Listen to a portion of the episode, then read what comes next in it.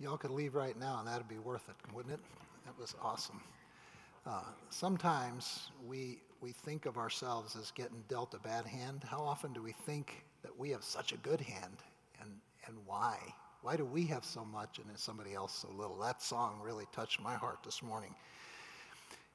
Oh, and that's just the way it goes, the song says. It's funny. It's just a funny thing how we, we think about work sometimes. And it is something, as we determined in the, in the opening there, that it's, it's relevant. We all have access, we all have experience with work in one way or the other. And it's funny how we all want it, but then we want to be finished with it. Don't we? We, we, we want to have a job, we want to have work, but we don't want to continue to do it. Anybody remember uh, from the movie Dumb and Dumber uh, when Lloyd and Harry were looking for a job and they said, There's no work in this town anywhere, unless you want to work 40 hours a week. Uh, so it, it's, it's funny how different people have different perspectives and different views of jobs. Have you ever heard some of these? Uh, when, when work feels overwhelming,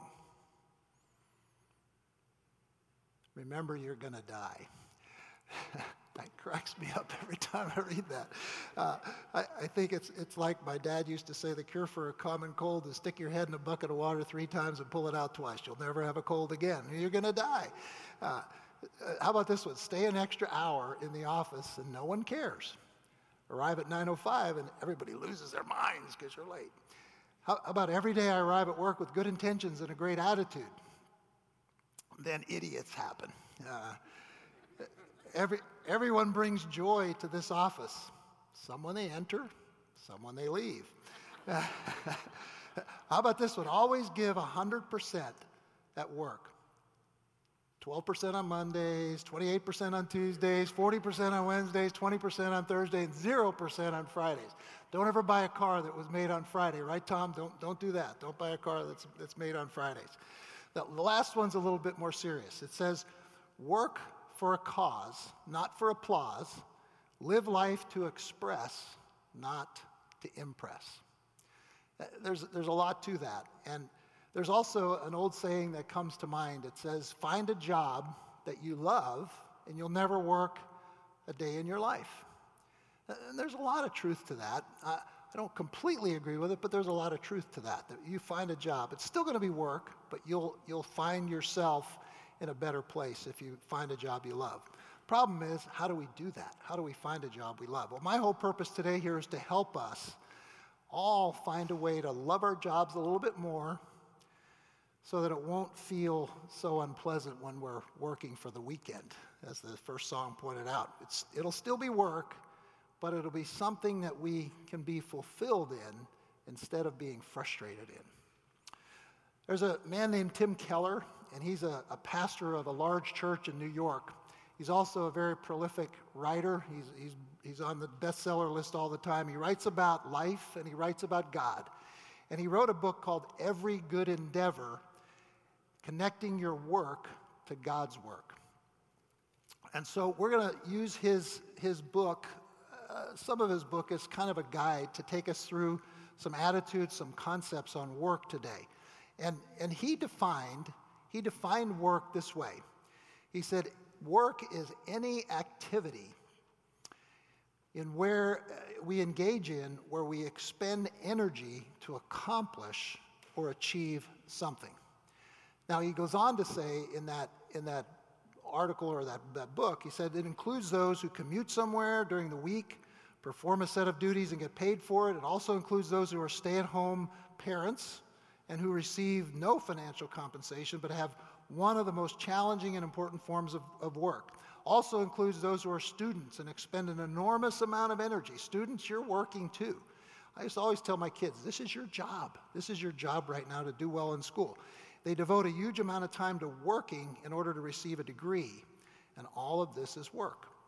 So, as we think of the idea uh, uh, of work, I, I want to really ask God to, to pour into our lives and our hearts about that. So, could you please pray with me as we enter into this, this talk? God, you know, you know what all of us are thinking right now, uh, even if we don't know what to think. Sometimes, God, it's, it's difficult to know what to think in the many different situations we find ourselves in. We're asking you now to open our eyes and ears to what you want us to see and hear so that we'll be more in tune with who you want us to be and how you want us to live. And we pray this in your Son, Jesus' name. Amen. Uh, my, my dad, uh, my dad was 48 years old when I was born. Uh, so I had a little different relationship with him. By the time I graduated from high school, he was ready to retire. He was finished with his working life. And he was, uh, I remember him telling me one time that he had been working since he was in the third grade. That's, that's as far as he ever got in school, by the way, because they pulled him out of third grade and put him to work. He was eight years old, and he went to the coal mine in Pennsylvania, and he, he separated slate from coal. And he worked 12 hour days on a regular basis. That was before the child labor laws, I guess. This was, this was back in 1915, is when he did this. So after he told me how long and faithfully he had worked, I was, I was sitting there listening and expecting this, this motivational pearl of wisdom to come out of his mouth about how I should, should view work. And then he said to me, and I hated every day of it. and I thought, wow, I, I, I was supposed to be motivated by this. But you know, I never questioned him on that attitude toward work at that time because I had had some jobs myself. I was 17 at that point. I had a paper route for five or six years in, in my life. I had a janitor job for a year. I had uh, swept floors at local businesses just to get a little bit of money to get me through high school. And so I agreed. I agreed with my dad. I never really liked doing those things. I just wanted the money. Uh, there, was a, there was a Gallup poll take, recently taken that kind of supports my dad's sentiments on this. Uh, in 2017 Gallup poll, they found that 85% of the world's 1 billion full time workers hate their work. Can you imagine that? 85%. Talked to some people after the first service. They said, Yep, I can believe that. I totally believe that. I have workers that, that I, I can really support that. Out of that 85%, 62% of them are not engaged. They're described as not engaged. So that meaning they, they kind of sleepwalk or check out during their work and really don't contribute any energy toward their work. Then there's 23% who are actively disengaged. They hate their jobs and they show it by, by acting out in the workplace and undermining their coworkers in such a way as they're not contributing but actually de- degrading the workplace in, in that way because of their attitudes. So here's what this means it means only 15% of the world's 1 billion workers are really feeling a sense of passion for their work. And they'll drive innovation and attempt to improve their organization. So if you think you're an exception to that study, let me ask you this. Which, which day do you like better, Monday or Friday? Which, which, which one do you, you like better? Yeah, fr- Friday, because none of us jump out of bed on Monday saying, thank God it's Monday, all right, I get to go to work. Not too many people do that. They, they thank God it's Friday because they don't have to deal with their boss or they don't have to listen to their coworkers or they don't have to deal with a commute or, or listen to a boring lecture if you're a student or sit at your desk. You say, thank God it's Friday because I don't have to work until Monday. Well, if you feel this way, you're not alone. You're, you're not by yourself in this. Now, most of you know that my wife Casey and, and I have a son named Matthew. When I mentioned his name at first service, he went, Yes, all right, I got. So and he didn't know what I was going to say about him, but he has Down syndrome. And, and he is the youngest of our six children. And much like my father uh, and I, I, Matthew was born when I was in, well into my career. I was 44 years old when he was born. He's now 18. And I used to be retired until about four months ago when I took this job as executive pastor here at Kensington. Uh, sometimes I'm not so sure why I did this, uh, but uh, maybe some others are wondering too, and hopefully you're not wishing I didn't. But here, here's, the, here's the reality of this job that God has for me right now. I really believe it's right where He wants me, and it's right where I want to be. Isn't that a great place to be in a job? Right where God wants you, and right where you want to be. But I'll tell you, it hasn't always been that way. I've had some pretty dismal times in my 44 years of, in the workforce. And, and I, uh, I got to tell you about a couple of them. When I was early in my 20s, uh, I, was, uh, I was a navigator on a B 52 for the Air Force. And while that might seem pretty exciting to a lot of people, and, and it sort of is, uh, my, my memory of that, that time of training and getting into that aircraft was flying in a 187 foot wide aircraft, 158 feet long, at 300 feet over the desert floor. And if you can imagine, when you're flying at that altitude, what does a plane do at that altitude? It, it, it buffers and there's a lot of heat coming off. And so in that environment, I lost my lunch about 80% of the time. So I would come home and tell Casey, uh, I'm literally sick of my job. I, I don't know how much longer I can do this. And, and so uh, later on, I continued in there. I tried to get out of the job, couldn't do it because they said if we let everybody out that got sick in the B 52, we wouldn't have anybody to fly it. So I was stuck. Later on in my career, and still in the B 52, I'm still I'm doing training missions in, in South Dakota, and we're, we're showing up at 3.30 in the morning. We're uh, getting ready for our pre-flights and going out on a 10 to 12 hour mission. Sometimes we get home at 6 to 7 at night. Sometimes we wouldn't get home at all because the weather would come in and we wouldn't be able to land. We'd have to go to another base. For a young family, that was not a really good job for me. I just didn't enjoy it. I didn't look at it the right way. Uh, later on in my career, I went to a, a, job in Nebraska at Omaha where I worked for the U.S. Strategic Command, and I, my job was to build and plan and train all the people involved in nuclear war. Hmm, now, that sounds like a crazy job, but that was my job. And, and I had to plan exercises that would take us through the scenarios that, that would get us into a, a situation that, that we could win one of those or at least deter that, that crazy thing from happening.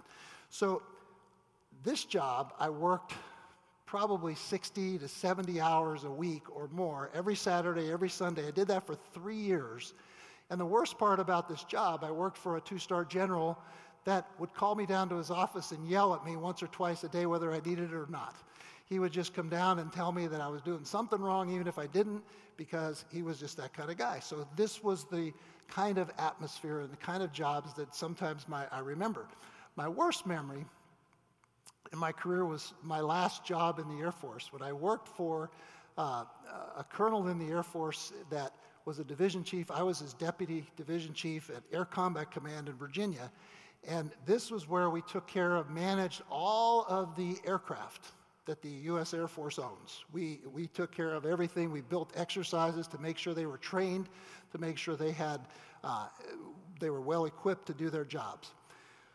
Well, this, this person I work for, uh, I can kindly describe him as the most despicable person that I've ever met in my entire life. That was kind. Uh, and, and, I'll tell you, he still holds that title in my, in my judgment. So uh, I worked for this guy. I would go into this person and say, Could you please fire me? Because I can't stand this job anymore. And he said, No, no, no, you're doing exactly what I want you to do. I said, But you're not. You're kind of a jerk. Man, how can I work for you? So it was a rough, it was a rough job until, until God got hold of me and I started to pray for this individual. I started to pray and said, God, I can't, I can't control my attitude toward this job, toward this person. Could you either change him or change me? And God changed my heart toward that guy. And I told him, I said, I'm, I'm praying for you. I'm going to continue to do the job as best I can, but I want you to know that I'm praying for you because I don't like the way things are going, but I'm going to continue to do it. And when we let God into our world, when we let Him into our, our life, somehow things get better. And they did. They got, they got better. So the point there is we all have different experiences. We all have different perspectives on, on life. But I want to get back to Matthew for a second because I want to make a point about that. Matthew is, a, is an interesting, interesting little fella. He's, uh, he, he, if you know him, he, uh, he's really a blessing in our life, but sometimes his, his idea of work is to find a book with a story or a picture and sit down and just copy it. He'll just copy that like word for word and meticulously draw this stuff. And, and it amazes me sometimes. I just think, how can he be so dedicated to something that I don't think matters at all? I mean, think of how do you do that? But he calls it his work. That's his work. Well, I, I relate that to the workplace. Sometimes we can't get excited about something we're doing, but our boss does. And sometimes we have to submit ourselves to that whole concept. So I want to I wanna just share with you my definition. We, we saw Tim Keller's definition, but I want to share with you my definition of work because it adds something to it that he didn't really put in there. And this is, this is what I think of work as work is a submission to authority and doing what needs to be done, whether we like doing it or not. That's work. We can like it or we don't like it, but we still submit to the authority and get it done. And I've concluded in my life, in my experience with work, that what has been best for me, it's been best when I fully submit to the authority that God has appointed over me in my life. We see an example of this in the scripture when Jesus met this centurion. Now, a centurion was a Roman soldier who had been given command over a hundred soldiers in the Roman army. And they were the Roman army, the Romans were enemies to the Jews, they were pagans mostly. Uh, Jesus, on the other hand, he was going around teaching and healing people all over the land. And word had spread about Jesus doing this, so much so that even the Romans, who were oppressors and they held the Jews under their thumbs, they heard about Jesus. And this centurion, who was a commander in the army, who was literally oppressing the, the Christians, he came to Jesus for help. And here's what he said. In Matthew chapter 8, he said, When Jesus entered Capernaum, a centurion came to him asking for help. Lord, he said, my servant lies at home paralyzed, suffering terribly.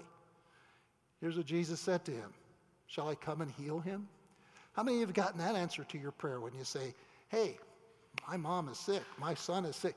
Shall I come and heal him? That would be nice. So this centurion had that opportunity. Say, he could have said, Yes, Jesus, come and heal him. But instead, the centurion replied, Lord, I do not deserve to have you come under my roof, but just say the word, and my servant will be healed. For I myself am a man under authority with soldiers under me. I tell this one, go, and he goes, and that one, come, and he comes. I say to my servant, do this, and he does it. When Jesus heard this, he was amazed and said to those following him, Truly, I tell you, I have not seen such faith in all of Israel. Notice the attitude that the centurion had. This guy was a commander who could bark out orders and have people respond. And when Jesus asked him if he would come to his house to heal his servant, he didn't have this attitude of entitlement that sometimes we have in the workplace, sometimes we have in our lives. He didn't have that attitude of entitlement. He said, I am not worthy. And he submitted to the authority of Jesus because he had faith that he could do it wherever he was. And Jesus commended that. Jesus said, He has great faith. Now, there's another passage in the scripture that reminds us of the authority that is appointed over us. And that one is in Romans 13:1. It says, "Let everyone be subject to the governing authorities, for there's no authority except that which God has established. The authorities that exist have been established by God." I, I got to take a breath here because I sometimes really struggle with that one in the current state of our government and the state of our world. Don't you often wonder, God, where are you in these governing authorities around the world and even in our own country. But I have to admit, when, when I realize that the authority of God, and I keep that in mind, it'll take us through our, our attitudes and our perspective, and it'll bring into our lives that, that attitude that the centurion had, where we're under authority, and it's God's authority that we're trusting. The way that we can grasp a, a new attitude toward our work is to look at our work the way God looks at it. And I, I think what we're going to look at today, real, real briefly here, is that this will help us do our jobs better. It will help us feel better, ultimately be less frustrated at our jobs. uh, we, we might just become part of those 15% of people who actually have passion toward their jobs, if we're not already there. So, the way God looks at work, when we leave here, I hope we feel differently about our jobs. And the first concept, the first thought that I want to go through is work as identity. In Genesis, the first book of the Bible, Genesis chapter 1, we read how God worked and how he created the world and how the heavens and the earth lay before him. He saw all that he had made and it was very good. In Genesis 1:31, it says exactly that. It says God saw all that he had made and it was very good. And there was evening and there was morning the sixth day. God didn't have to work. He established work as a good thing. Does, does that ring untrue to anybody? Work is a good thing, even before that things changed in the world. He desired to make us into a, a, people that would feel the satisfaction of our work and, and, and look at it and say, that's very good. There's a, a, a woman, an author, who says, uh, Dorothy Sayers, her name is, she's a British novelist and theologian in the early 20th century. She said, and, and listen to this, listen to this statement she made. She said, work is not primarily a thing one does to live, but the thing one lives to do. I thought that should be about eating instead. I kind of live to eat, not eat to live. But eh, she says it's, it's work, it's the thing that we should live to do. But this work that we're looking at, it is part of our identity, but it's not just part of our identity. It's also about what it means to others. so the second concept, the second thought that, that Tim Keller pointed out was that work should be service. Uh, he, he quoted a, another author, Simon Sinek, and he's an organizational consultant and an author, and he said, and listen, listen to this, it really kind of hits home. If you want to feel happy, do something for yourself. If you want to feel fulfilled, do something for someone else. Now, most of us don't really like to hear that because we want to do stuff for ourselves, but it depends on what you want. If you want happiness and comfort and convenience and all those things, then do something for yourself. But in the long run, doing something for others is where we get fulfillment. God's plan for work was in place. If we look in the book of Genesis, it was, as, as we just looked at, his, it was in work bef- before sin even entered the world. Now, sin, if I asked everybody in this room, what is sin? Uh, I'd probably get a bunch of different answers about what sin is. Uh, and we'd have all kinds of relative uh, views of it. But sin literally is missing the mark. It's doing something that God says not to do or not doing something that he says to do. It's just basically not doing what God says to do. It's like, it's like taking an arrow and shooting it at a target and missing the bullseye. That's literally what sin means, missing the mark. So when we look at work as, as part of our uh, identity and as part of our service and as part of the, the plan that God had when we entered in the world, we don't look at it as a necessary evil. We look at it as something God intended. But sin distorted that perspective and it distorted that purpose in our life. And, and we no longer look at work as a good thing, but we look at it as an evil. It becomes primarily about us, it becomes primarily uh, something that we do that eventually leads to burnout and disillusionment and frustration and, and a meaningless kind of life. A lot of people are in that category of work. But the purpose of our work, if it's, if it's to serve others, if it's to benefit someone else other than ourselves, then it will change what we get from our work. God designed work to be done not with ourselves in mind, but to serve others. So that's kind of a conclusion to that, that whole idea. So you're thinking, how do I serve others in my job? Well, well, think of a few things. If you're, if you're a school teacher, you serve the kids and you serve parents. If you're a doctor, you serve your patients. If you're a farmer, you serve the world by providing food. If you're an auto mechanic, you keep your, our cars on the road. I, I don't like paying those bills to auto mechanics, but I sure like my, my cars to run. If, if you're a laborer or if you're all types of uh, support that they provide services to everyone who has the need, and the list goes on, if whatever you are, then you provide that service to others and it fulfills you in your work.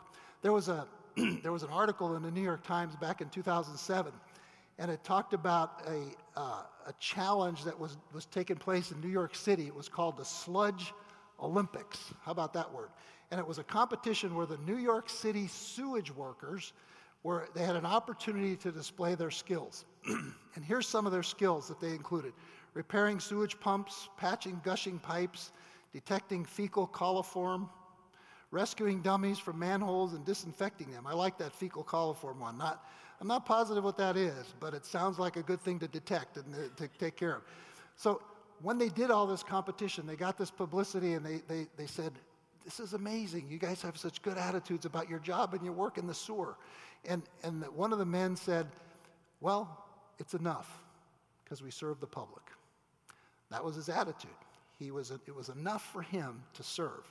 So I ask you the question why is it? Why is it that some people who are very well paid and they work in incredible environments and they still feel that their work is empty and meaningless, and others who work in the sewers in New York City can find fulfillment? That's a great question. And part of the answer is when the purpose of our work is not to serve and benefit ourselves, but others, we're able to find meaning and satisfaction in our work. And another part of that answer, don't forget, is to submit to the authority of God and not to our own authority. So the third reason, we'll, we'll move through this. The, the third reason for work is to, to treat work as worship.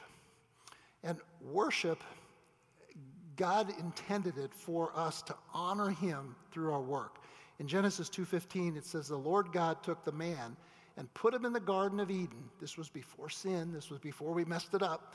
He put him in the garden of Eden to work it and to take care of it. There's another author, Tom Nelson, in his book Work Matters.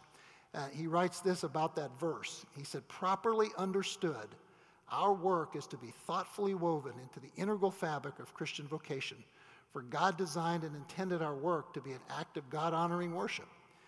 This means that we are not just to worship God, studying the Bible, coming to church, praying, doing all the, the things that we think we worship God. It means when we're talking to our boss and talking to our coworkers, and when we're asking, uh, we're studying for an exam as a student, or we're sitting at a desk somewhere, or building a building, or, or taking care of our children.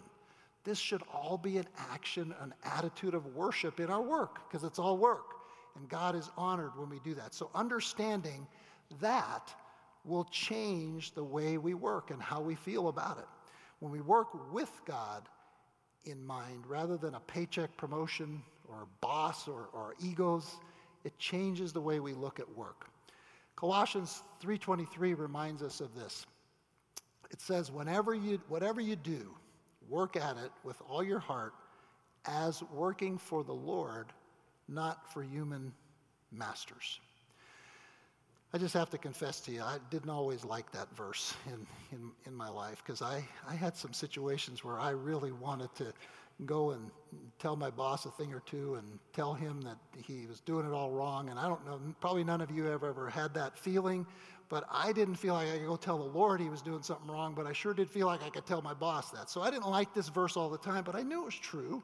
I knew that this was the way I ought to look at my work. I knew that, that when I have this submission to God's authority in my life, it changed everything. And it allowed me to worship Him with my job instead of just being frustrated with my job. Another way that we worship God is through the fruits of our labors, the fruits of our work, and that's in giving and in generosity. And so, giving is also a part of worship. And before we move to our last point, I, I want to uh, have our ushers come forward and take our offering. Now, I just, I just want you to know that if, if uh, I don't want to feel any pressure toward giving at all especially if you're here for the first time or first few times, don't, don't feel any pressure toward giving. And if you're a part of this church and you are believing in what we're doing, regular attendance here, uh, this is your chance to give back to, to what we're doing. But still, don't feel any pressure. The Bible says each man should give what he's decided in his heart to give, not, not under compulsion.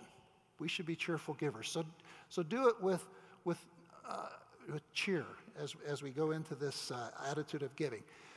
But the final attitude that I want to work toward or look at is excellence. And work as excellence is another thought here from uh, Simon Sinek. He said, Your work is your own private megaphone to tell the world what you believe. Have you ever heard the statement, what some people, that you're the only Bible they'll ever read? By your attitude, by your heart, by what you do in the workplace, you are, you are a, a megaphone of what God has done in your life. I have experienced this so many times in, in the workplace. My last 10 years of working for the government, I, I was in a job that it was just, there were a lot of weird, weird people in there that didn't honor God, they didn't follow God. The language was horrible. But, but I worked in this environment and I said, I just want to be a light. I just want to be a person that they can come to and come to for answers. And they did because I worked the best I could and my work was a megaphone to them. But I, I want to ask you, do you ever, have you ever met someone who is one way at church and they're another way at work? Well, maybe, maybe you see that person in the mirror every morning. I, I, I don't know. I'm just saying, I'm not judging, not, not uh, condemning anybody, but sometimes we feel that way, don't we? We feel like we have to put on a, a good, a, a, good stage plan for, for church, but out in the world, then we can be ourselves. Well, if we do that, if we feel that way, then it's hard. It's hard to provide, look at God as our identity in our work, to have uh, worship, to have service. But if, if we look at our jobs and we say, how does God want me to do this job? Does he want me to do it half-heartedly or does he want me to do it with excellence? I just simply say this, if you're, if you're a carpenter, how you worship God is, or how you, you provide excellence is make good tables, make good cabinets, make good things that you build. If you're a team leader, lead your team well. If you're a doctor, take care of your patients with all the passion and love that you can. And if you're a student, write a great paper. If you're, if you're a parent, teach your kids what they need to know about God and how to love God. And we honor God by fully using those skills that He's given us. So, uh, when the primary purpose of our work is about us, it's one of the things that we're going to we're going to hear in this, this next, uh, we're going to hear a video in a second, but the guy talks about the purpose driven life. And the first line in that book says, It's not about me, it's not about you, it's about the purpose that God has given us. So if we're looking just to make more money, have a more comfortable life, have a, a better feel about ourselves, it's going to be impossible to find fulfillment and freedom in our work. But if we claim God's purpose and if we submit to his authority and give him the glory and honor that he deserves, not just at church, but in the workplace, then I know that we'll have that feeling, or at least we'll grow in that direction. Now, is it possible to hate your job and still do a good job? Now, if you truly hate it, I don't think it is. But is it, are you, are you in that 15% or are you in the 85%? So if you're trying your best, if you're truly encountering just some difficulties and it's causing you to be uncomfortable, that's okay. That doesn't mean you're a, you're a bad worker. It just means that God has not placed you in the, in, the, in the place that He wants you yet. It means that, that there's better stuff yet to come. If you're faithful in the little things, God says, I'll give you responsibility in the bigger things. So we have to bloom where we're planted, and we have to give thanks in all of our circumstances if we, if we want to allow God to, to influence our work. And, and I know that's easier said than done. I, I know it for sure. But I, I'll leave you with this thought about work. Working hard for something we don't care about is called stress. Working hard for something we love is called passion. So don't work for your company or your organization or your school. Work for the God you love and for His purpose, and your stress may just turn into passion. So I want to I want to just address this a little bit. Some here today, you aren't quite sure how to get God into your life. Uh, you might be sitting there wondering, why would people ever commit their lives to Jesus and live with his purposes in mind instead of your own? Uh, let, me just, let me just say this. If you're of that mindset, I want, I want to encourage you to ask God to make himself real to you today. That might take, don't, don't worry about how to do it, just do it. It might take complaining to God. It might take, like that, that guy in that first song, he felt like he was dealt a really good hand. You might not have had a good hand. You might say, God, why did you deal this terrible hand to me in life? Complain to him. Tell him he's doing a bad job. But then I want to invite you to listen to his gentle voice of mercy and grace. And as he says, I know it, I hear you, I want to help change your life and make it better. I'm, I'm allowing you to, to vent, I can take it, but I want you to, to know that no one comes to the Father except through Jesus. And you need to follow him. There's no other name under heaven by which we can be saved from our meaningless life. So I'm going to encourage you that you pray that today. Maybe you don't know how to do it, but if you do, if you go to, go to God and ask him to do that for you, share it with somebody. Share it with one of us in the back, share it with one of us up front. Share it with somebody so they can help you to grow and become more passionate about your relationship with, with God. We are going to now watch a video that, as Kevin talked about in, in the beginning, it's pretty powerful. And I'll, I'll talk a little bit more about it when it's finished.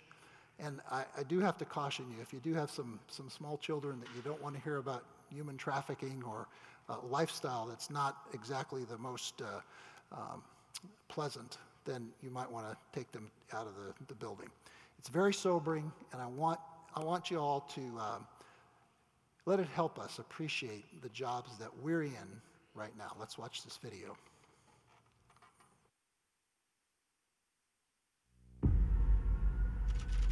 I was a prostitute. It wasn't just feeling trapped, I was trapped. Girls get raped out there, beat up, held hostage. Overnight, you're owned by somebody. Them four years was hell. I was in this hotel for like two years straight. I mean, like, they would bring you your food, they would give you your drinks, they would give you your, your drugs.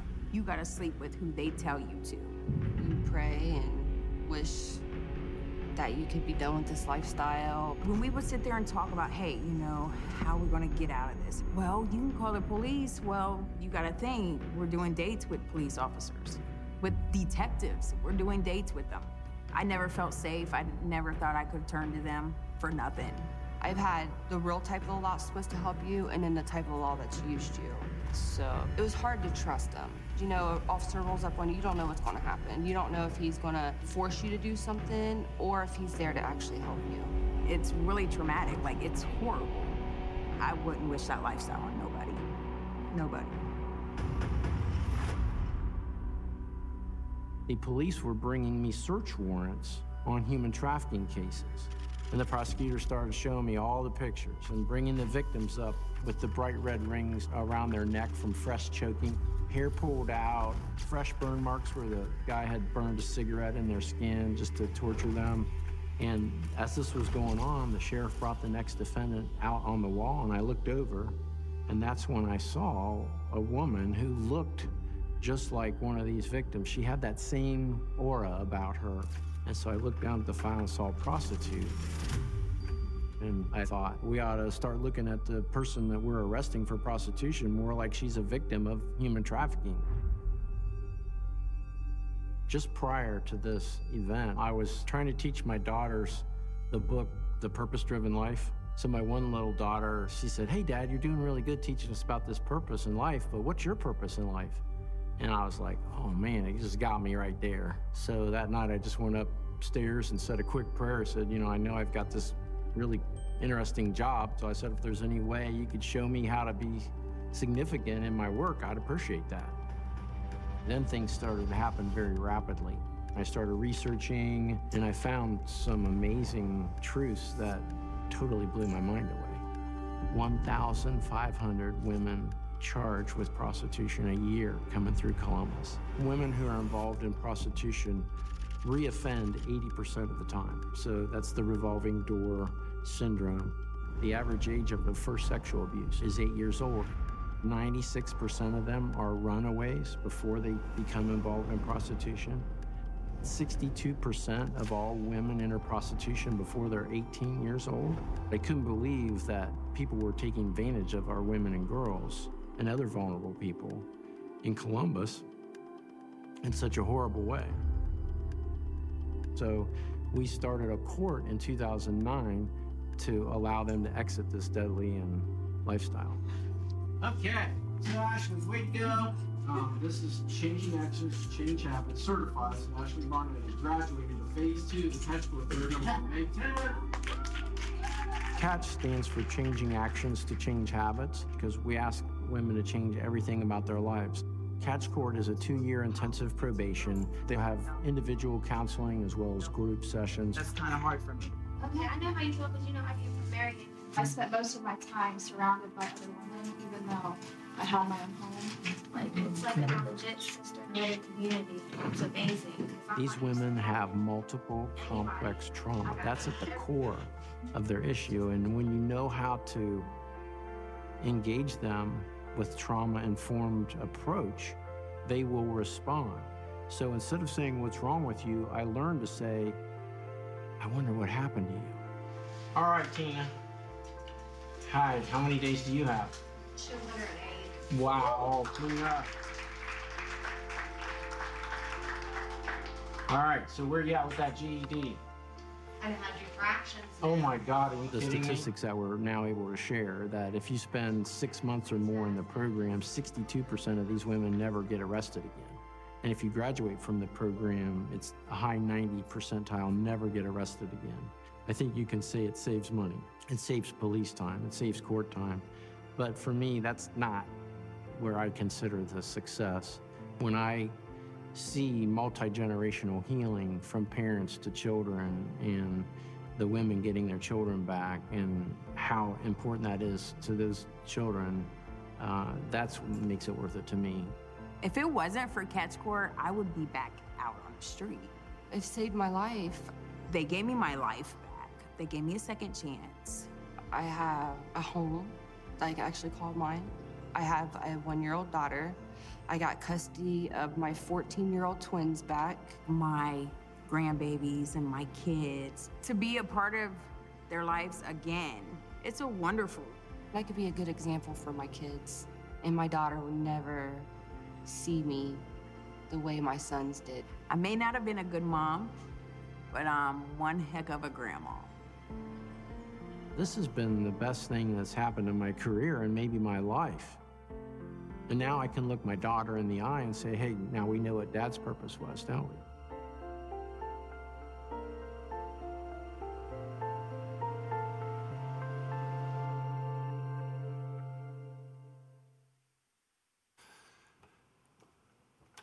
Just want us to think about that for a second and kind of let that sink in. This guy had worked for years as a judge, looking at these people coming through his court, wondering what was his purpose in life? How did he make his work meaningful? And it was, it was right there all the time. Sometimes I think we need to look at our jobs and we need to say, God, what is it?